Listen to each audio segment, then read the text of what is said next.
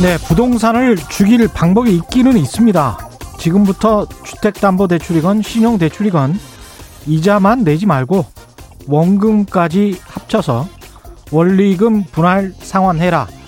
이렇게 하면 됩니다. 아마 악소리가 날 겁니다. 부작용은 사람들이 소비할 여력이 없어져서 경기가 고꾸라지겠죠.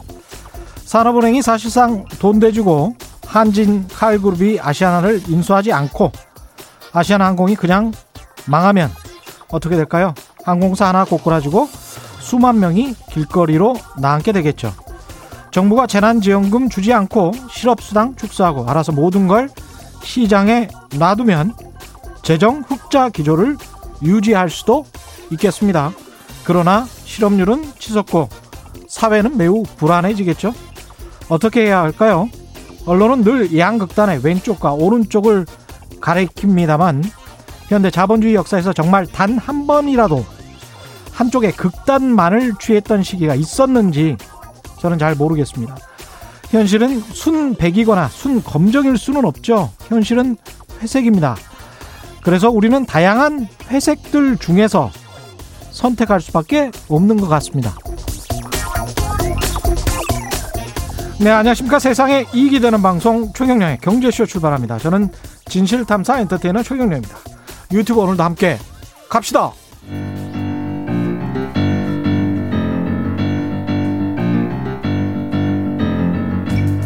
세계 100대 경제학자 가짜 경제 뉴스 감별사 가슴이 뜨거운 경제학자 건국대 최백은 교수의 이게 경제다. 네, 경제 고수만의 탁월한 식견과 통찰력으로 경제 이슈를 분석하는 이게 경제다. 최백은 건국대학교 경제학과 교수 나오셨습니다. 안녕하십니까? 네, 안녕하세요. 예.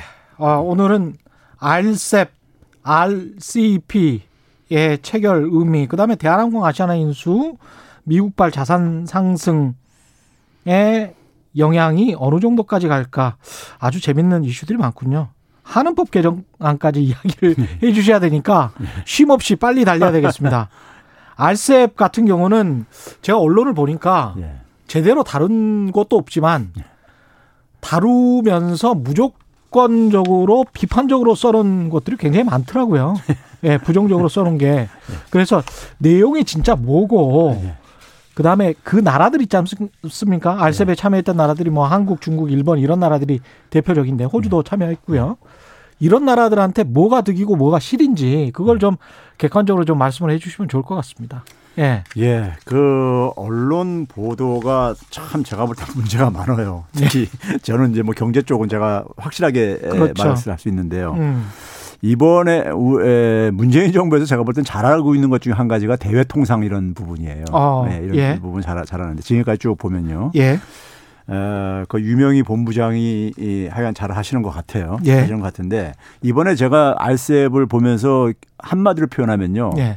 제주는 아세안이 부리고 실속은 우리가 뭐 이제 제주는 곰이 부리고 예. 에, 이 중국 저 뭐- 뭐라고 합니까 저기 저 돈, 돈은- 그러니까 저기 이 우리 뭐 이 중국 뭐 사람이- 예 사람이 번다 뭐 이런 말 예. 있잖아요. 예. 근데 재주는 아세안이 부리고 음. 실속은 이제 한국이 챙긴 이 결과입니다. 재주는 아세안이 부렸고 예. 실속은 예, 한국이 챙겼습니다. 챙겼다. 예. 오늘 제목이네요. 예. 오늘 제목이 될 것 같은 그런 예감이 들고 있습니다. 예. 예. 근데 먼저 이제 RCEP하고 우리가 FTA하고요. 예. 이게 좀 다른 개념입니다. 근데 이걸 FTA는. free trade 자유무역 협정이고 예, 예. RCEP은 comprehensive가 들어갑니까? 예, comprehensive라는 C, C가 comprehensive고요. 예. 포괄적이라는 뜻이죠. 포괄적 economic partnership. 포괄적 경제, 경제 동반자, 그렇죠. 포괄적 경제 동반 협정 예. 이렇게 여기에 되네요. 여기에 이제 핵심 키워드가 파트너십 P입니다. 파트너십이다. 예. 아, 자, FTA는요. 예. 기본적으로 철학이 좀 약간 틀려요. 예. FTA는 뭐냐면 신자유주의에 따라서 아. 신자유주는 그냥 시장 개방. 예. 예? 그러니까 장벽들 다 없애자 이거 아닙니까요? 그랬죠. 이제 그리고 이제 범위가 주로 이제 무역과 관련된 거나 예. 뭐 최근에는 이제 뭐 금융 쪽도 가지만은 에, 무역, 특히 상품과 서비스. 우리가 우루과이 라운드 생각해 보면 FTA 시작인데 그렇죠. 그때 농산물 때문에 우리가 곤욕을 많이 치렀지 않습니까? 그렇죠. 예. 사실은 농산물 가지고 이야기 많이 했습니다. 이거 FTA는 예. 그만큼 사람들의 민생 소민들 타격을 많이 입는 게 FTA다 이 이랬었거든요 한동안은 원래요. 예. 원래 신자유주의 논리가 나오기 전에요. 예. 나오기 전에 에, 이 자유무역은요. 예. 자유무역에서 농산물하고요. 예 서비스는 제외를 했습니다. 그랬죠 네. 예 제외를 한 이유가 있어요. 예. 농산물은 이제 이게 식량 안보 차원에서 간 거고 그렇습니다 서비스는요. 예 이게 우리 한미 FTA 할 때도 음. 많은 경제학자들이 우리나라 서비스 산업 육성을 해야 되기 때문에 고부가 가치 서비스 부분을 육성하려면은 시장 개방을 해야 된다. 그래서 뭐 뭐 이런 맞습니다 예 변호사 시장 뭐 있잖아요. 금융 시장 다 개방해라 그렇죠. 이렇게 하라고 했었잖아요. 예, 예. 그때 제가 뭐라고 그때 했냐면은 예 야 서비스 시장에 무슨 뭐 고부가 가치만 있냐 음. 저부가 가치도 많지 않냐 맞아요. 예. 예를 들어서 만약에 택시 서비 택시 기사 음. 예, 택시 운송업 하는 저거잖아요 예. 운송 서비스요 예. 저쪽에다가 미국에다가 그러니까 만약에 에, 서비스 시장 개방하라 그러면은 음. 고부가 가치만 하지 말고 저부가 가치 서비스 시장도 같이 개방하자 그러라 그렇지 그러면은 예. 미국이 안 하려고 할 거다 제가 이제 그렇죠 그랬어요 그렇죠 왜 그러냐면요 예. 서비스는 우리가 한국말로 용역이라고 우리가 번역을 하는데 그렇죠 용역은 사람들의 그러니까 노무를 제공하는 겁니다. 그렇죠 그러니까 신체 신체적인 그러니까 노동력이 그러니까 수반될 수밖에 없어요. 그러네요 그럼 사람이 이게 그러니까 우리가 제조 우리가 제조업 같은 경우는 제품만 보내면 되는 건데 예 이건 사람이 가야 되는 거예요. 그렇습니다 그러니까 법률 시장 개방하면 미국 변호사들이 와서 이제 사람이 와서 그랬듯이요. 그렇죠. 그렇죠. 예 이제 그런 건데 이게 사람이 왔다 갔다 하면요. 예. 이게 사회 문제입니다. 이민 문제 이런 것들이 있어요. 그다음에 임금 값이 내려가죠. 예, 그런 사람 것뿐만 값이. 아니라 예. 그런 뭐 임금 이런 걸 둘째치고요. 예. 사람이 간다는 건 사람이라는 것은 문화적인 총체예요. 그렇죠. 전혀 다른 그러니까 문화적인 어떤 하나의 이 양식을 가지고 있는 음. 하나의 생명체가 다른 사회로 갔을 때 이질적인 사회로 갔을 때 예. 그게 사회 갈등을 유발할 수 있잖아요. 우리가 흔히 우리가 많은 예국인들 이런 거와 관련해서 우리가 그 겪듯이요. 그렇죠. 그런 것들을 그러니까 사실 그 이게 사회 문제로 되기 때문에 이걸 회피 회피했던 거예요. 예. 근데 서비스 시장 개방하자면서 그러니까 미국인들은 그러니까 일로 고부 가치만 박으면 들어올 수 있고 거기는 우린 별로 이민 제, 나갈 일이 없고 이민 제한하고 그렇죠. 거기는 이민 제한하고 그러니까 이건 굉장히 불공정한 거죠. 근데 예. 그런 걸 경제학자 중에 아무도 지적을 안 하고 그랬었거든요. 그러네요. 예. 그러니까 이게 서비스하고 농산물을 제한 이유가 있어요. 원래 가트 체제에서요. 생각해 보니까 미국에서 콜센터 직원들 다 일자리 잃은 것도 인디아에서 그 콜센터 직원들 다 그냥 대체해 버렸잖아요. 그렇죠. 그것도 이제 온라인으로 가능하니까 된, 된 거지. 만약에 와서 미국 시장 와서 만약에 취업하라 그러면 안 했을 거라고요. 그렇죠. 그렇죠. 이게 예. 서비스네. 그렇죠. 서비스는 그래서 원래가 선지 이게 서비스는 원래가 교육 대상으로 안 했었어요. 예. 안 했었는데 근데 하여간 이게 신자유주가 가면서 미국이 경쟁력이 있는 부분이 농업하고 서비스 이런 부분이잖아요. 예. 그러니까 자기들한테 유리하니까 그것도 개방하라고 이제 그러니까 어, 이 논리를 만든 거고 예. 거기에 우리나라 학자들이 덩달아서 같이 들기장하는 게 뭐가 뭔지도 모르고 춤춘 거고요. 그게 이제 FTA였다. 예, FTA입니다. 근데 이제 RCEP은 다르다. 알셉은 예. 이피 파트너십에 있는데 예. 이 그러니까 우리가 소위 말해서 그 이거 경제 동반자라는 이 개념, 음. 포괄적 경제 동반자라는 개념은요. 예. 21세기에 들어와 가지고 사실 부상한 거예요. 이게 뭐냐면은 이건 약간 협력적인 개념이 있군요. 이게 호혜적인 개념이 있는 거예요. 호혜. 파트너십이라는 용어를 어원을 예. 잘 아시면은 예. 충분히 이해를 해요. 같이 손에 손을 잡고 같이 가는 거 아닙니까? 파트너십이라는 예. 것은요. 예. 상대방이 존재하지 않으면 나도 그러니까는 존재할 수 없는 이런 관계입니다. 그러네요. 우리가 저기 예. 이그 파트너의 어원이 그렇게 돼 있어요. 파트너의 그렇죠. 어원이. 예. 그러니까 예, 제가 그이 예국에 나가면은 이 교육 문제 많이 관심을 갖고 있는데 예. 예국에 가가지고 그 아이들 데리 아이들하고 같이 갔을 때요. 음. 아이가 어렸을 때 초등학교에서 학교에서 이제 가정환경 우리나라 보면 가정환경 조사서 비슷한 그렇죠. 거 보는데 거기에 뭐냐면 니네 부모가 파트너하고 살고 있냐 이렇게 물어보더라고요. 맞아요. 결혼했냐 안 했냐가 아니라 그렇게 물어봅니다. 예. 파트너가 있냐 없냐 이렇게 물어보더라고요. 예. 난 그거 보고선 처음에 굉장히 신선한 충격을 받았어요. 맞습니다. 성 정체성 때문에 예, 배려심이 예. 굉장히 있고 그래가지고 그렇게 물어보죠. 근데 파트너라는 게 근데 하여간 이게 에, 소위 말해서 어, 이 한 몸에 우리로 치면 배우자입니다. 그냥 배우자. 그렇죠. 예. 예, 성 정체성을 떠나 배우자입니다. 예. 그 같이 존재할 수밖에 없는 이런 관계가 파트너의 의미에 원래가요. 예. 그러면 이게 이것도 여기에 그러니까 이, 이 경제 동반자 할 때 파트너라는 것은요. 음. 이게 호혜적인 성격을 갖고 있는 거예요. 예. 그러니까 이제 개도국 같은 나라들이 예. 자유무역에 막 물결이 막 부르는데 예. 그거에 휩쓸리게 되면 자기들이 다 완전 파괴될 것 같고 그래. 이 걱정이 된 거예요. 그렇죠. 그렇죠. 그래서 이들 나라들이 그러니까 이제 생각을 해낸 게 뭐냐면은 음. 진짜 호혜적인 협력 관계를 우리도 먹고 살면서 그렇죠. 너희들도 먹고 살아라. 그렇죠. 상호 그러니까 혜택을 볼 수 있는 방향으로 경제 통합을 하자 이거예요. 경제 좋네요. 통합을 하더라도요. 예. 그래서 부상한 개념이 이게 economy partnership 파트너십의 개념입니다. 그러면 FTA는 어떻게 보면 사다리를 먼저 올라간 사람들이 예. 다른 쪽에 이 이른바 이제 개발도상국의 시장을 억지로 그냥 예. 열게 하는 그런 그렇죠. 거였다면 예. 이거 같은 경우는 같이 한번 살아보자는 그런 개념이네요. 그렇죠. 그러니까 어. 이게 뭐 FTA는 정글 경쟁에 그냥 시장에 맡기는 거고 그렇죠. 예. 이거는 그러니까 서로 상대방들도 좀 이익을 보고 음. 서로가 서로 입장을 좀 배려해 주자는 이런 게 깔려 있어요. 좋네. 예. 예.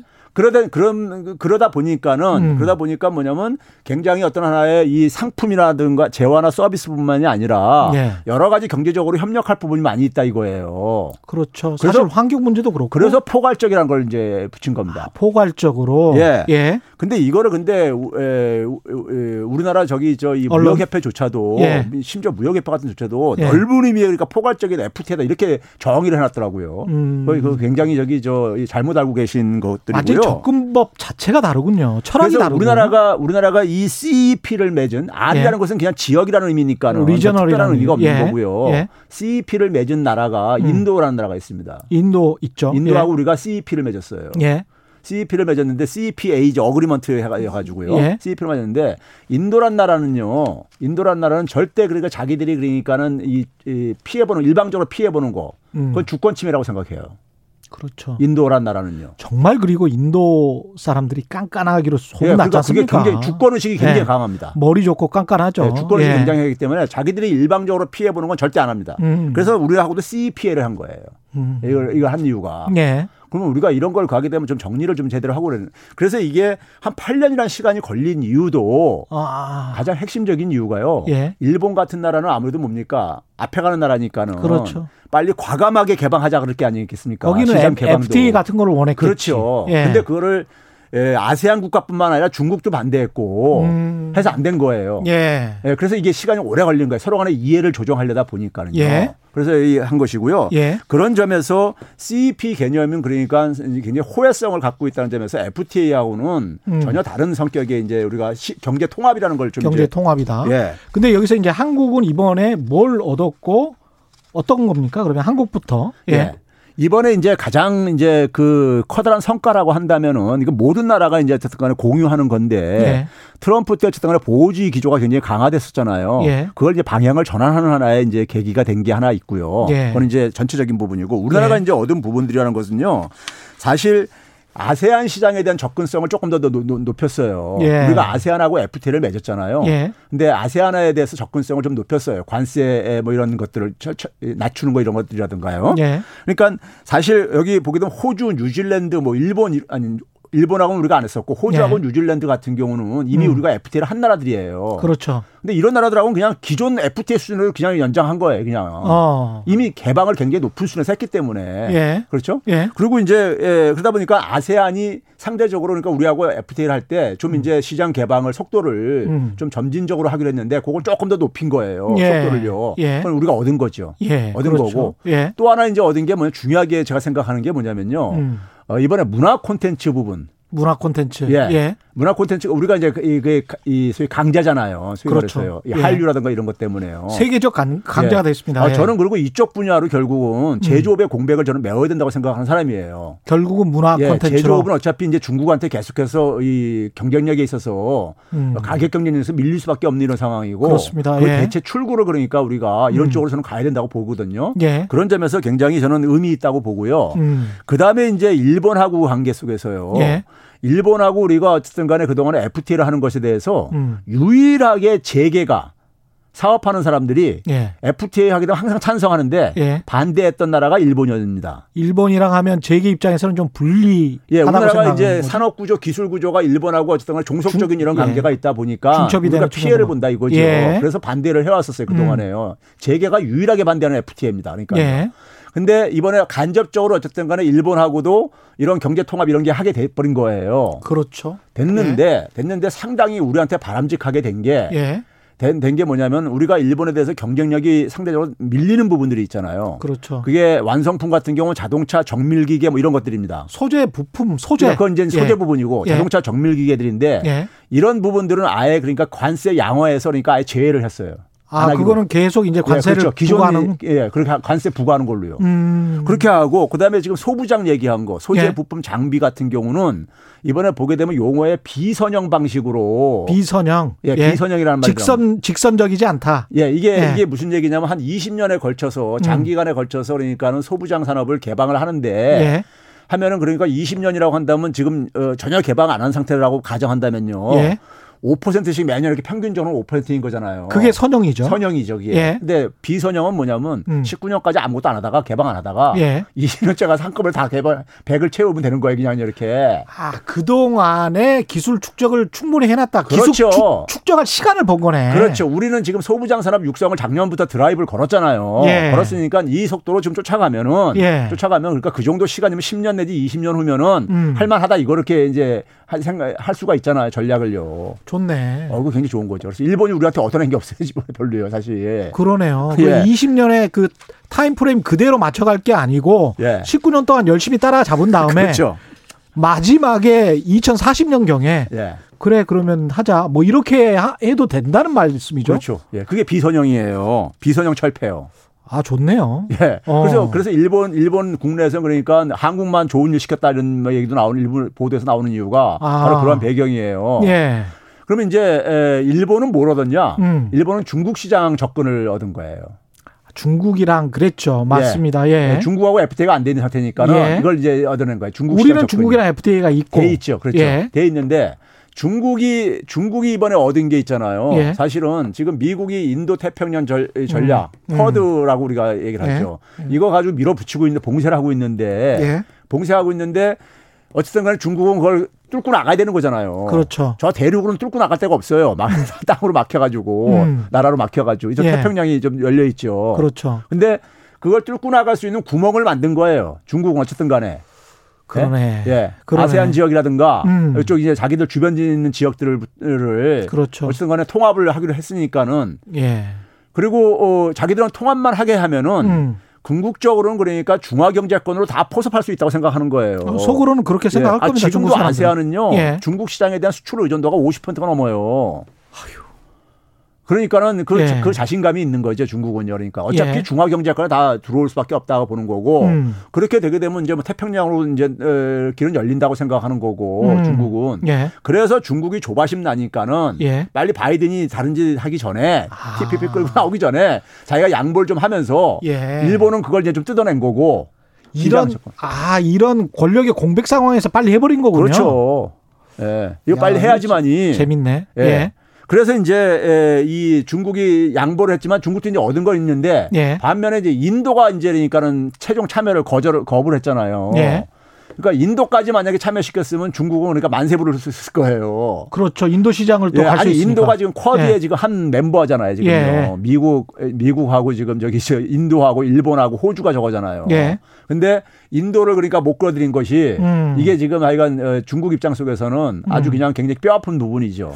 인도는 이쪽으로도 저쪽으로도 갈 수 있다라는 그 측면에서 계속 레버리지 지렛대를 이용할 수도 있겠습니다. 그렇죠. 중국 이제 인도는 뭐냐면 자기들도 예. 제조업을 지금 육 성하는데 온 힘을 쏟고 있는데 중국처럼 되고 싶어 하는 중- 거 아니에요? 그렇죠. 중국처럼 중국하고 개방하게 되면은 예. 이게 육성이 안 된다고 보는 거예요. 그러네. 예? 제조업에 너무 타격을 본다 보는 거예요. 그러네요. 음. 그래서 예, 인도는 그러니까 탈퇴한 거예요. 근데 인도가 나머지 나라들하고는 대충 다 돼 있어요 이미. 그렇죠. 중국 빼놓고는요. 예. 근데 중국하고 하는 건 별로 남는 장사가 아니라고 생각한 거죠. 아무리 생각해도. 예. 그 우리 입장에서 중국 시장 에서 일본이 이제 FTA가 안 돼 있었는데 이번에 RCEP을 통해서 들어갔단 말이죠. 예. 그렇게 되면 중국 시장에서 우리가 뭐 그동안에 상당히 점유율이 떨어져 오긴 했지만 그래도 우리만 이제 들어갔었던 건데 일본 제품이랑 경쟁하면서 우리가 약간 좀 점유율을 좀 어, 낮춰지게 할 수 있지 않을까. 그래서 좀 걱정되는 측면은 어- 아, 그런 부분이 없습니까? 있죠. 예. 그런 부분이 있죠. 근데요. 지금 일본하고 경쟁하는 부분들이 대부분이 예. 예, 이미 우리가 굉장히 중국 시장에서 점유율이 하락하는 이런 산업들이에요. 예. 자동차라든가. 그러네. 뭐 그래서 음. 그래서 뭐 지금 뭐 일본이 없었을 때도 예. 일본이 지금 기존의 그러니까 관세 체제 속에서도 예. 뭐 일본 자동차가 중국에서 더 많이 팔리고 그러니까요. 이미. 예? 하기 하기사 이- 지금 저 중국에서 제일 잘 팔리는 차들은 이제 폭스바겐이나 그런 독일 차들이 많이 예. 팔리잖아요. 예. 외산 차들로 보면 중국 차를 제외하면 그, 그 전형적인 또 반일 감정이 언제 또 갑자기 치솟을지 모르기 때문에 또 중국인들이 근데 이제 또 예. 하나가 중요한 게 뭐냐면요. 예. 아이스를 통해서 일본을 통해서 우리가 얻어낸 게 뭐냐면은 음, 일본하고 작년에 우리가 일본이 수출 규제를 했었잖아요. 그랬죠. 이제 그걸 못 합니다. 알셉을 예. 하면 그런 예. 방법이 없네. 예. 할 수가 없어요. 이제 그런지 못하게 못할 수가 없어요, 이제요.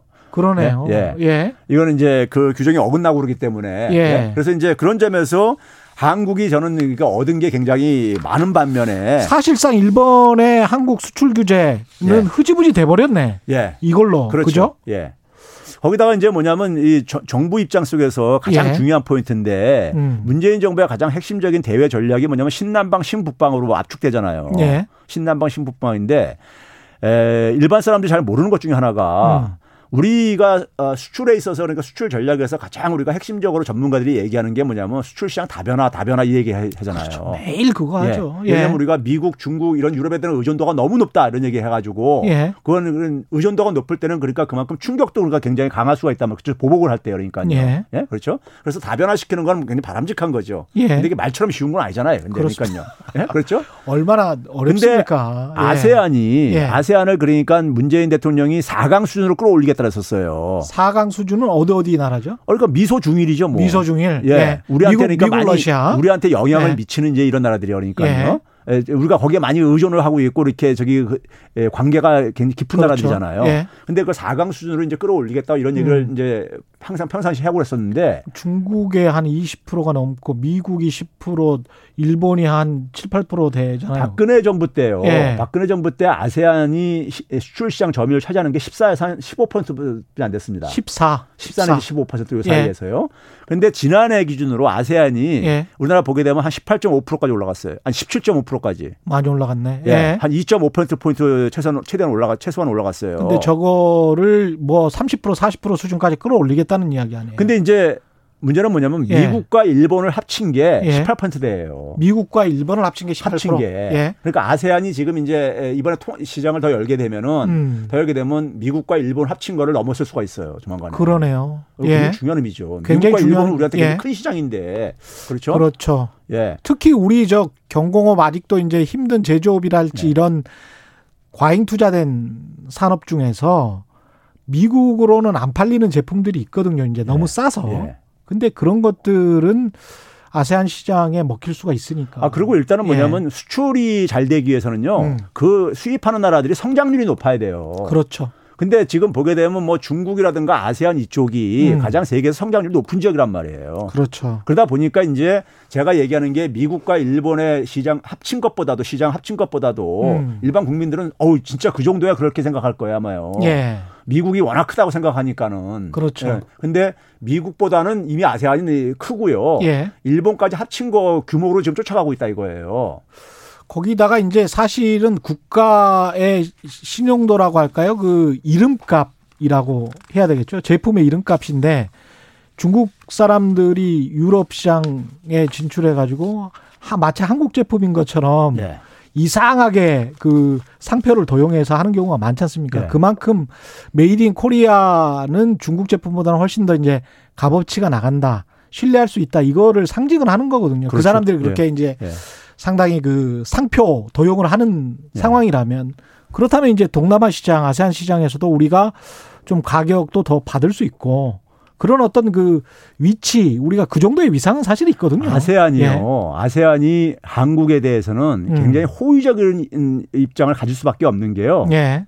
자, 중국은 중국은 그러니까 자기들이 겨- 이렇게 상호 의존 관계를 할 수밖에 없지만은 예. 위협 대상국이란 말, 위협 국가란 말이에요. 예. 예? 일본도 과거의 역사 속에서 침략을 당했던 경험이 있고 그렇죠. 그렇죠? 예. 그러다 보니까 한국은 근데 아세안을 침략할 일이 없는 나라야. 그러네요. 침략할 일이 없는 나라예요. 그러니까. 예, 예. 그리고 경제적으로도 그러니까 아세안이 한국한테 먹힐 정도 나라도 아니라고요. 그러니까 먹을 나라도 아니고. 그 다음에 아까 그 네. 말씀하신 그 문화 콘텐츠도 예. 사실 많이 스며 있거든요, 지금. 그러니까요. 이미 그러니까 많이 스며 근데 있어요. 그거는 예. 문화라는 문화에 대한 매력도는 음. 그거야 뭐 사람들이 국민들이 좋아서 가는 거건데 그렇죠. 예. 국민들이 수용을 하는 거라고요. 그렇죠. 근데 이제 이게 기술이나 이런 쪽으로 종속될까봐 예. 아니면 군사적으로 위협받는 거 이런 거는 음. 굉장히 경계할 수밖에 없다고요. 그러니까요. 그렇죠. 예. 근데 주변에 그러니까는 또 인도하고 아세안은 또 특별한 관계인 게 인도 사람들이 엄청 많이 살잖아요. 동남아에요. 네. 예, 중화 중국 중국 사람 다음으로 많습니다. 음. 그쪽으로 많이 이민 그 넘어왔었기 때문에 예. 인도가 예. 그러다 보니까는 어 그이 지금 아시, 이 아세안이라 아세안이 예. 가지고 있는 아세, 아세안이 시- 이걸 아세안을 결성한 이유가 음. 자기들은 개별적으로 하게 되면 다 주변 국가한테 다 먹힌다 생각해서 예. 이거 시- 자기 공동 대응하자 해서 만든 거란 말이에요. 그렇죠. 그런데 가장 아시아에서 파트너가 될 사람이 파트너가 될 국가는 그냥 한국인 거예요. 음. 한국밖에 없는 거예요. 솔직히 말해서요. 잘하면 허브로도 갈 수도 있겠습니다. 그렇죠. 우리가. 제가 그래서 그 다음에 예. 얘기하고 싶은 게 축으로 우리한테 지금 마지막 남은 과제가 신북방인데 예. 이게 지금 우리가 아세안하고 아시, 아, 아시아하고 그러니까 우리가 유럽하고 하나의 협력체를 맺은 게 아셈이라고 있죠. 그렇죠. 아셈이요. 예. 이게 51개 국가가 한 건데 음. 이게 저쪽 아시아 국가들이 저쪽 유럽하고 교류하려면요 인도양 넘어서 저쪽으로 건너서 가야 돼요. 그러네. 지중해로 해가지고요. 그러네요. 근데 이게 대륙으로 연결되면요 이 수송 기간이 반도 안 걸려요. 아, 물류 혁명이 일어나게 그렇죠. 예. 그러니까 이게 단순해. 그러니까 이게 신북방 이쪽 그러니까 남북한만 연결되게 되면은 음. 북한 개발 정도가 아니라 그러네요. 아셈의 허브가 된다니까요. 아셈의 허브가 되네요. 예. 북방과 남방을 연결하는 그렇죠. 이게 딱 연결하는 중- 거다 중간에. 중간에 있고. 그러니까요. 그다음에 무역으로는 가장 예. 발달한 나라 중에 하나고. 예. 그러면 그러면 제가 볼 때는요 경제 규모로 4위까지 부상할 수 있어요. 우리가 뭐 통일된다고 말까지 이렇게 가정한다면요. 예. 그래서 신남방, 신북방이 그런 의미 속에서 이게 책정된 건데 신남방은 이제 완전 정상 궤도에 올린 거고 이번에 계기로. 알세고요. 예. 그렇죠. 그러니까 남은 과제가 이제 뭐냐면 남북 간에 이걸 뚫 뚫- 연결만 시키면은 음. 연결만 시키면 상당히 대박이 터질 수 있다 이거예요. 그러니까요. 아주 좋습니다. 예. 네. 아, 희망이 좀 보이는 것 같고요. 일단 R7 여기에서 좀 마무리를 짓고 그다음에 이제 대한항공이 아시아나 항공 대한항공하고 한진칼이죠. 한진그룹이 같이 이제 인수하겠다는 건데 이게 인수 방식에 관해서도 논란이 많고 이게 항공산업 전체에 관한 평가도 이야기가 많고 어떻게 보십니까 이거? 예. 이거는 사실 저는 음. 이걸 딱 보면서요 어떤 생각이 들었냐면은 예. 에, 우리 두 항공사가 다 음. 국민들한테 짜증을 준 이 기업들이에요 사실은요. 뭐 사랑받는 항공사는 없었죠. 아니 그 예. 대한항공이야 뭐 조씨 형제들 다 너무 잘 알려 있는 예. 얘기고. 예. 근데 이 그 아시아나 같은 경우도 예. 박상구 회장에 대한 거를 국민들이 벌써 잊어버린지 모르겠는데. 네. 잠깐만요. 잠깐만요. 예. 잠깐 강풍 경보가 있어서 어, 예. 예, 강풍 경보 알려드리겠습니다. 2020년 11월 18일 오늘 4시 30분 흑산도 홍도 지역에 강풍 경보가 발효됐습니다. 노약자나 장애인 등이 있는 가정에서는 비상시 대피 방법과 연락 방법을 가족 또는 이웃 등과 미리 의논하셔야 되고요. 유리창 근처 유리 깨지면 다칠 위험이 있으니까 피해야 되고요. 쓰러질 위험이 있는 나무, 전신주 밑은 피하고 안전한 건물로 대피하시기 바랍니다. 바닷가는 파도에 휩쓸릴, 휩쓸릴 위험이 있으니까 나가지 마시고요. 공사장 등 물건이 날아오거나 떨어질 위험이 많은 곳에서는 가까이 가지 않도록 해야 합니다. 강풍이 불 때는 다른 차와 안전거리를 유지하고 강한 돌풍에 차량이 차선 밖으로 밀릴 수 있으니까 주의하시기 바랍니다. 예. 강풍 경보 말씀드렸고요. 예. 계속해 주시죠. 예. 이그 국민들 좀 이제 그 음. 기억력을 되살려 주기 위해서 예. 박상구 회장이 두 번 퇴진을 했었습니다. 그리고 두 번 복귀했어요.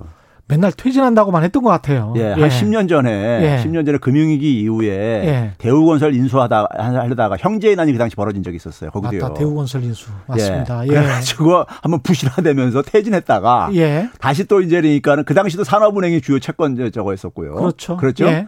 근데 이제 그때 이제 그래가지고 했다가 또 얼마 전에 지금 이건 뭐 이제 그렇게 음. 오래된 일 아닌데 기내식 파문이 있었었죠. 그렇습니다. 그렇죠? 예. 그때도 뭐냐면 금호 타이어 인수하기에 의해서 예. 예? 하다가 또 그래가지고 예. 그러니까 이게 기본적으로 경영을 음. 경영에 있어서 문제가 있는 것이 한번 입증되신 분을 그렇죠. 입증되신 분을 그러니까는 채권단 은행에서 산업은행이 음. 이걸 이제 계속해서 그러니까 복귀를 시켜준 거란 말이에요. 그렇죠. 근데 그래서 그 당시에 나왔던 게 뭐냐면은 음. 산업은행이 왜 저렇게 저기 저렇게 에, 계속 밀어주고 앉아 있느냐. 예. 근데 나중에 보니까 뭐 이면 합의가 이면 계약서 써가지고 경영권 음. 보장에 대해서 이제 재벌들은 그런 거 다 챙기려고 하겠죠. 자기가 일단 물러나더라도 그것도 보도가 됐던 내용입니다. 예. 그러니까요. 그러니까 그렇게 해가지고 두 번이 어쨌든 간에 그렇게 하면서 여기도 형제 난도 있었고 하여간 음. 이뭐 저기 칼하고 음. 좀 비슷한 적이 있잖아요. 그러니까요. 보면요. 대한항공 남매도 만만치는 않죠. 아, 그러니까 말이에요. 양쪽이 양쪽이 다 그러니까 그래서 제가 아까 이제 국민들이 별로 짜증스럽게 짜증스러운 눈으로 시선으로 보는 이 기업들이라고 하는 이유가 예. 근데 이 기업 중에 한 기업한테 음. 지금 대한항공한테 음. 정부가 쉽게 얘기하면 뭐 여기 기사들은 뭐 어렵게 무슨 뭐 삼자 배정 무슨 뭐 저기 예? 유상증자 이런 쓰고 예. 그다음에 뭐 교환 사채 뭐 이런 걸 쓰고 그러는데 예. 기본적으로 정부가 8천억 그냥 지원해 주는 거잖아요. 사실상 지원해 준 거예요. 아, 8천억 그냥 예. 지원해 주는 거죠. 뭐 솔직히 그냥. 담보라고 조원태 회장 그 담보 무슨 뭐 6% 예. 그거는 이미 담보가 여러 은행에 이미 돼 있더만요. 예. 그러니까 그게 한참 후순위로 밀리기 때문에 산업은행 입장에서는 8천억 그냥 내준 거예요. 그러니까 대한항공이 아시아나 예. 인수하려면요 1조 8천억 원이 든다는 거 아닙니까? 예. 근데 그 중에 8천억 원을 정부가 그러니까 대주는 거예요. 쉽게 얘기하면요. 근데 그래 놓고 정부는 예. 무슨 지분을 받은 것도 아니야. 주, 주, 주. 이미 그건 빌려줬어요. 지금 빌려주고 있, 빌려주고 이미, 이미, 이미 빌려주고 나중에 그러니까 그걸 주식으로 이제 어쨌든 간에 유상증자 해가지고 아니, 주식으로 배, 네. 배분 받- 배분 받는다는 거 아닙니까? 그게 제3자 배정 유상증자 아닙니까? 아니 근데 왜 꼭 항상 이제 하던 방식으로 이렇게만 하는지 모르겠는데 과령 독일이 했던 루프트한자 국유화처럼 네. 그렇게 그냥 정부가 책임지고 이게 구조조정 제대로 해놓고 예. 정부가 하겠다. 예. 그리고 항공사를 국유화한다고 해서 뭐 그렇게 이게 나쁜 일인가 그런 생각도 들긴 하고요. 다 네. 왜냐하면 독일, 프랑스 다 했기 때문에 예.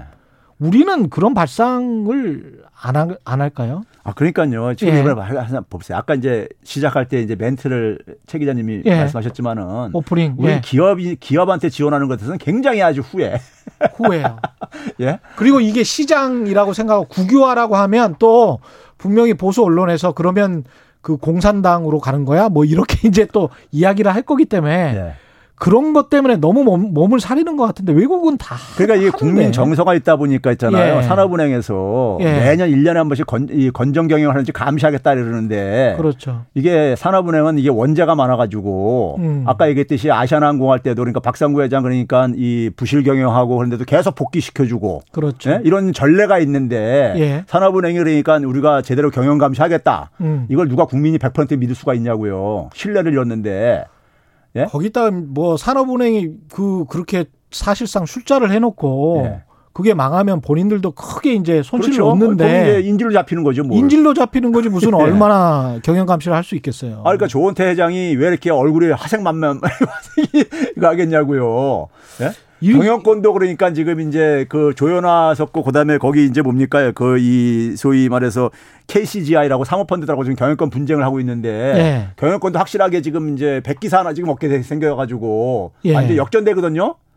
8천억 투입해가지고 유상증자하고 그렇게 되면은 음. 완전히 저- 저쪽이 그러니까 한 40% 정도 되고 음. 이쪽은 그러니까 한 37% 줄어들지만은 음. 이 산업은행이 한 그러니까 거기에 한이 이 교환 사채를 그러니까 주식으로 전환 안 해도 안 하더라도 예. 한 11% 가깝게 된단 말이에요. 그러니까 완전 그렇죠. 근데 이제 정부가 이렇게 해준 이유는 딱 하나. 그렇죠. 대규모 실업에 대한 우려. 이거 그렇죠. 이거 이거 하나 그렇죠. 않습니까? 예. 근데 이제 그래서 예. 이제 그러다 보니까 구조 조정 안 한다면 그러잖아요. 예. 그런 거 새빨간 거짓말이라고 봅니다.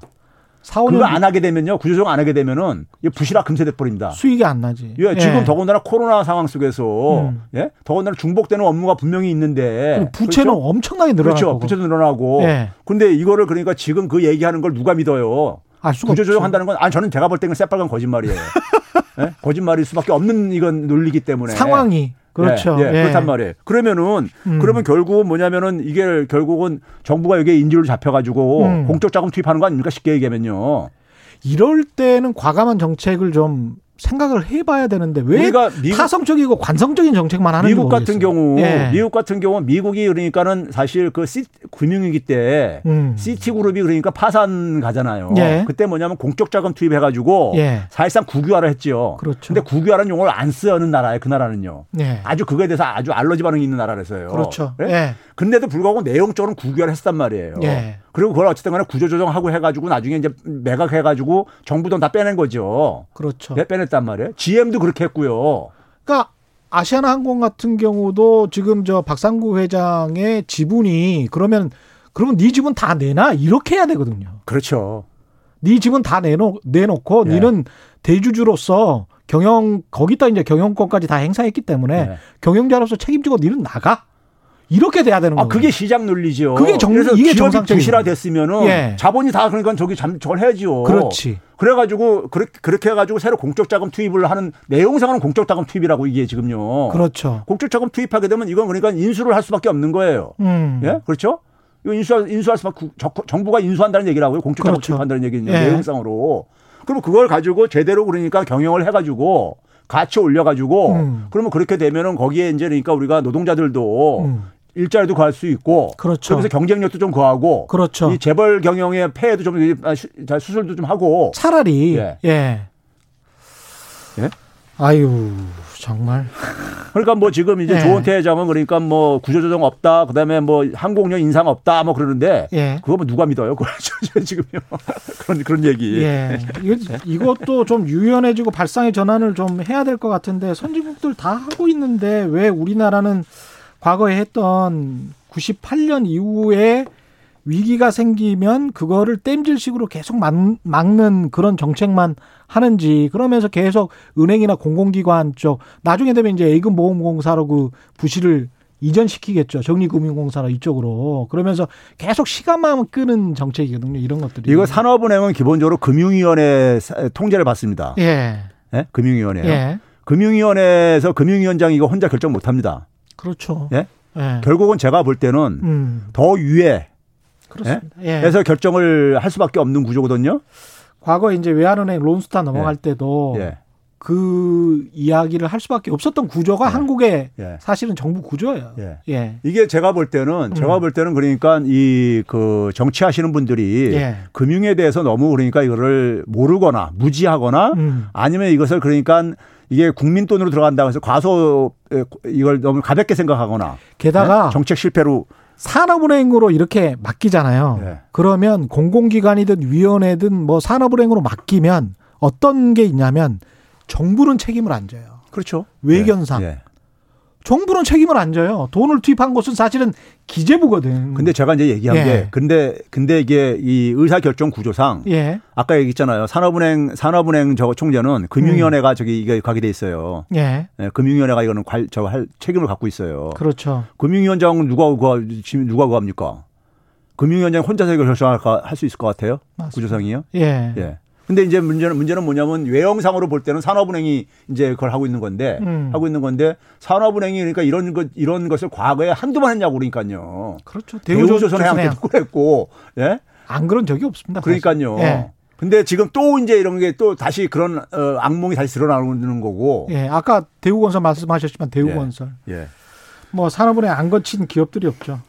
주제를 좀 바꿔서 지금 3월에 우리가 코로나 위기 이후에 전 세계적으로 자산 시장이 폭발을 하고 있습니다. 주식 네, 시장이 이렇게 터지고 있고 근데 이제 부채는 제가 오늘 어렴풋이 보니까 2000년도에 선진국들의 부채가 280% 됐는데 지금 2020년은 어 모든 부채, 정부 부채, 가계 부채, 기업 부채 합해서 280%였던 게 20년 만에 400%가 됐더라고요. 이거가 이렇게 이제 부채로 자산 거품이 지금 생기고 있는 건데 돈은 계속 찍어내고 있고 이거 언제까지 이렇게 버틸 수 있습니까? 이거는요 기본적으로요. 예. 우리가 아, 그 동안에 한 200년 이상 동안에 우리가 그 살아오면서 여러 가지 시스템들을 우리가 장착하고 살아왔는데 예. 그 시스템들이 지금 제가 볼 때는 이게 작동을 안 하고 있는 거예요. 예. 그러니까 이건 제가 저는 거창하게 얘기하면은 음. 산업 문명이 지금 막을 내리고 있는데 어. 그러니까 우리가 뭐냐면 이게 은행 시스템이라는 게 있잖아요. 예. 은행 시스템은 기본적으로 경제학 교과서에 보게 되면요. 음. 금융 중개 기능을 하는 겁니다. 돈을 배분시키는 거예요. 그렇죠. 그런데 지금 보게 되면은 돈을 그렇게 엄청나게 공급을 했는데 음. 아니 저기 저 미국의 연준만 하더라도요. 금융위기 이후에 한 7, 8년 동안에 한 3조 한 5천억 달러를 투입을 했어요. 예. 찍어냈어요. 예. 근데 이번에는 코로나 사태 이후에 한 100일 만에 음. 3조 달러 이상을 찍어냈어요. 그렇습니다. 더 자, 찍어낼 근데- 거고. 근데 예. 문제는 뭐냐면 그 돈들이 다 어디로 갔냐 이거예요. 그 돈들이 일반 필요로 하는 사람들한테 별로 안 갔다 이거예요. 플랫폼 기업들 다 먹었죠. 아, 거기 뭐 그것뿐만 배당금 아니라 배당금 다 먹었고. 그것뿐만 아니라 거- 예. 그게 이제 기본적으로 흘러가는 메커니즘이 보게 되면 은행을 상대로 해서만 이게 하니까 하고 이제 에, 소위 말해서 정부한테 이제 간접적으로 지원하고 그러니까 이제 자산시장을 통해서 예. 하는데 이게 그러니까 정작 필요하는 가장 경제적인 취약계층한테는 음. 돈이 안 돌다 보니까 음. 지금 공통적인 현상이 뭐냐면은 화폐 유통 속도가 굉장히 빠르게 떨어지고 있어요. 화폐 유통 속도가 빠르게 예. 떨어지고 이 있다. 화폐 유통 속도라는 것은 우리가 쉽게 얘기하면 만 원짜리 한 장을 가지고 네. 이게 그러니까 일년에 그러니까 몇 번 몇 번 사용되느냐 음. 이거거든요. 그러니까 돈이 잘 돌면은 예. 돌면은 이게 화폐 유통 속도가 높은 거고요. 예. 이게 돈이 안 돌면은 예? 돈이 안 돌면 이게 그러니까 값이 떨어지는 거란 말이에요. 그러니까요. 그럼 이 예? 화폐 유통 속도가 떨어지면 아무리 돈을 벌어도 돈이 부족하게 됩니다. 그렇죠. 그러니까 제가 얘기하는 게 뭐냐면 돈을 그렇게 아무리 중앙은행에서 퍼부으면 뭐하냐 이거예요. 이게 예. 떨어져가지고 피, 음. 필요한 곳에 안 가고 있다 이겁니다. 예. 은행 시스템이 작동을 안 하고 있다는 거예요. 못, 하- 자기 기능을 못 하고 있는 거예요. 은행이요. 예. 은행이요. 은행은 예. 그럼 그 돈 가지고 뭐 하느냐? 음. 제발 자기들 그러니까 수익 수익이 있는 데만. 그러니까 그렇죠. 은행은 원래가 뭐냐면요 수익성과 공공성을 추구하게 돼 있어요. 음. 그 공공성이 뭐 대단한 의미가 아니라 예. 아까 얘기했듯이 돈을 잘 순환시키는 역할을 하는 게 그 공공성이에요. 금융 중개 기능을 제대로 하라고 예. 필요로 하는 곳에 돈을 잘 배분시키라 이거죠. 그러니까 그렇습니다. 그러라고 만든 거예요. 음. 그러라고 굉장히 많은 특혜를 주- 줬습니다. 그렇죠. 예, 예 굉장히 많은 예. 특혜를 줬어요. 예. 이거 땅 찍고 헤엄치식이거든요. 사실은 그렇습니다. 거는요. 예, 맞습니다. 그런데 그런데 예. 그걸 지금 안 하고 음. 지금 수익성이 높은 데로만 돈을 가, 하다 보니까 예. 그게 뭐 수익성 높은 데로 가는 게 되게 뭐 어디로 가겠습니까? 자산 시장으로 갈 수밖에 없죠. 자산 시장으로 가고 음. 예. 그러니까 아까 얘기했듯이 지금 좀 이제 그러니까 그 이 잘 나가는 기업들 플랫폼 기업들 같은 경우는 차입해가지고 자사주 매입이나 하는 데나 돈 쓰고 앉아 있고 예. 그렇죠. 예? 이렇게 예. 하고 앉았단 말이에요. 그러니까 은행이 자기 자기 역할을 지금 못 하고 있는 거예요. 중앙은행도 어떻게 보게 되면 자기 역할 못한 직무유기를 하고 있는 거예요 지금요. 그렇죠. 예. 사실 중앙은행이 돈 찍어내는 발권력이라는 것은 예. 국민 전체의 것이에요. 전체한테 이게 도움이 돼야 되는 거예요. 그렇죠. 근데 그 은행 시스템에서 그러니까는 상당 사람들이 소외되고 어. 있단 말이에요. 예? 그렇습니다. 예. 그러면 이거는 이거는 은행 이거는 은행이라든가 중앙은행의 발권력이 제 기능을 못 하고 있는 거라고요. 그러면 그런 상황 속에서 이게 지금 그렇게 다 이게 뒤틀리고 왜곡되는 거라고요, 지금요. 왜곡되는 거기 때문에 그래서 한국은행법 그 최병훈 교수님이 계속 이제 주장을 하셨는데 예. 드디어 이제 한국은행법 개정안 발의가 됐어요. 고용 안정을 정책 목표에 한국은행의 정책 목표에 하나로 넣는다. 예. 인플레이션 방지뿐만이 아니고 그거는 잘하고 있는 겁니까 지금? 아니 근데 그거에서도 일부 언론에서는요. 예. 제가 황당하게 황당한 기사를 본게 예. 문재인? 정부에다가 코드 맞추는 저기 저 하는 하는 법도 그러니까 코드 맞춰서 개정하냐 뭐 이런 식으로까지 기사를 저기 낸 언론이 있어요. 그 국민의 국민의힘 간사가 예. 국민의힘 기재위 간사가 발의한 법이에요. 아니 저는 근데 그걸 떠나가지고 누가 예. 발의를 떠나가지고 예. 그 기자라든가 그 신문사가 예. 얼마나 이게 엉터리고 저기 저 한심하다고 생각이 드냐면은 예. 미국의 연준은요. 예. 미국의 연준은 통화 정책의 통화 신용 정책의 목적에 첫 번째가 완전 고용으로 돼 있어요. maximum employment라고요. 음. 예. 기자들 좀 제발 좀 연준에 거기 들어가게 되면 연준법 있으니까 한번 읽어보세요 한번요. 두 번째가 물가 안정으로 돼 있고요. 예. 그렇죠? 근데 우리나라는 뭐냐면은 이 완전 고용, 음. 고용에 대해서 고용 안정에 대해서 이게 없어요. 그 굉장히 보수적으로 만들어 놓은 거예요. 예. 이게 그러면 완전 고용하고 물가 안정을 배치한 이유가 있어요. 미국 연준은요. 음. 이거 계급적인 타협입니다. 아. 자, 쉽게 얘기해서 우리가 중앙은행은 돈을 찍어내는 돈을 공급하는 곳이란 말이에요. 발권력을 이용해서요. 예. 그러면 돈을 찍어냈을 때 우리가 화폐 가치가 떨어질 수가 있죠. 그렇죠. 근데 그거는 누가 싫어하겠습니까? 상대적으로요. 돈이 많은 사람이 싫어해요. 자기 재산 가치가 떨어지니까요. 그러네요. 그렇죠? 예. 그런데 그래서 이제 그걸 물가 안정을 못 박아 놓은 건데 음. 돈이 없는 사람들은 돈이 없는 사람들은요. 화폐 가치가 떨어져도 별로 손해 볼 게 없다고요. 예. 그 사람들한테 필요한 건 뭐냐? 일자리라고요. 예. 자기 소득이 없어서 고통받는 사람이니까요. 그렇죠. 그래서 일자리를 만드는데 그러니까 중앙은행이 역할 해달라고 해서 안정고용을 집어온 거라고요. 예. 그래서 이게 계급적인 타협이에요. 음. 이게 완전고용과 물가 안정은요. 예. 국민 대다수를 위해서 발권력을 사용을 해야 되는 거니까요. 음. 예? 그래서 타협을 본 거예요. 이해의 타협을. 음. 근데 우리나라는 뭐냐면 물가 안정에만 돼 있고 그렇게 돼 있는 이유가 왜 그렇습니까? 금융통화위원 구성 일곱 명 구성하는 중에 음. 한 명은 은행연합회에서 추천하고 한 명은 대한상공에서 추천하고 예? 그러네. 돼 있는데 거기에 무슨 노동자라든가 무슨 뭐 저기 저상 자영업자라든가 청년들 자영업자가 600만 명이라는데 거기 뭐 자영업자 대변하는 사람이 있습니까? 그러네요. 예. 아 그렇게 그래서 우리는 굉장히 보수적인 거예요. 예? 아, 공기업 이사회만도 못하네. 그렇죠. 예. 어. 그래서 제가 평상시에 한국은행 민주화해야 되고 금융 민주화해야 된다고 하는 이유가 음. 우리가 신용대출 중에서요. 음. 한국은행이 딱 발표하는 신용대출 중에서 예. 우리나라 전체 신용대출 나가는 것 중에서 60% 금액으로 보면 60% 정도가요. 예. 제2 제3금융권에서 나갑니다. 예? 40%만 은행에서 나가요. 40%만 안정된 직장을 가지고 있다는 얘기죠. 그렇죠. 그래 거기다가 뭐냐면 한국은행에 우리가 음. 한국은행이 2011년에요 금융이 터지고 나가지고 예. 하나 또 추가 자기들이 권한을 추가한 게 있어요. 그게 금융안정이라는 게 들어가 있습니다. 예. 그게 이제 미국은 연준이 음. 연준이 그러니까 은행에 대해서 다 이제 그걸 우리나라처럼 금융위원회 이런 데가 하는 게 아니라 예. 연준에서 다 관리 감독하다 보니까는 음. 연준이 금융 안정을 어, 기능을 하는 것을 음. 자기들도 좀 그러니까 해, 하게 해달라고 해가지고 예. 그 당시 금융감독원이라는 데서 굉장히 반대했죠. 자기들도 권한 뺏기니까요. 예. 근데 이 금융 안정을 그러니까 목적으로 설정을 해놓고 예. 금융 안정에 가장 장애물이 뭘로 돼 있냐면요. 경제학계에서요. 소득 불평으로 돼 있어요. 음. 소득이 불평등해지게 되 심해지게 되면은 예. 부채가 증가한다 이거 가계 부채가요. 그렇죠. 그래 그게 터져 그게 부실화되면서 음. 금융위로 발전한다 이거예요. 그러니까요. 그러면 금융 안정을 위해 가지고는 뭘 해야 되느냐? 예. 소득 불평등 개선에 통화 정책을 사용을 해야 되는 거예요. 그 이야기를 너무 많이 해요. 그래요. 예. 근데- 너무 많이 해요. 근데 근데 한국은- 우리나라로만 오면 그게 이상하게 좌파가 돼. 한국은행에서는 아니 미국에서는 미국의 소위 말해서 우파 학자들이 그런 얘기를 한단 말이에요. 예. 아니 근데 너, 너무 유명한 전문지들에서도 경제지들에서도 미국이나 영국이나 그 이야기를 너무 많이 하는데 네. 한국은 그 이야기하면 이상하게 다 좌파라 그래. 근데 한국은행이 그걸 예. 가지고 하는 게 뭐냐? 1년에 두 번 금융안정 보고서 하나 만들어 가지고 국회에 제출하는 걸로 끝나. 자기 직무유기야 이거는요. 제가 볼 예. 때 소득 불평등 개선에 통화신용 정책 써야죠. 그러니까요. 그렇죠. 그래서 경제적 소외계층들에 대해서 그러니까 통화신용 정책이 없어요. 우리나라는요. 음. 예? 이건 직무유기라고요.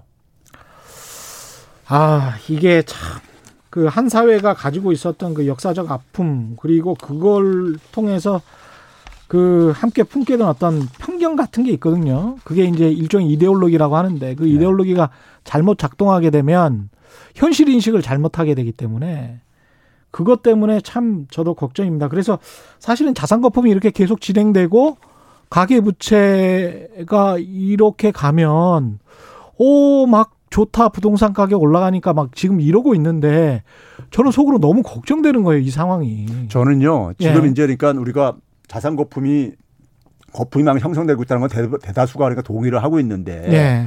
저는 그게 그게 일종의 그러니까 한번 이제 조정을 받더라도 예. 중앙은행이 어떤 돈 찍어 또 이제 막으려고 할 겁니다. 그렇겠죠. 예? 그러니까 예. 지금 지금 일본이 있잖아요. 예. 일본이 여러분 그 일본 은행에서 돈을 찍어 가지고 돈을 찍어낸 규모가요. GDP 대비 지금 보게 되면 131%가 넘었어요.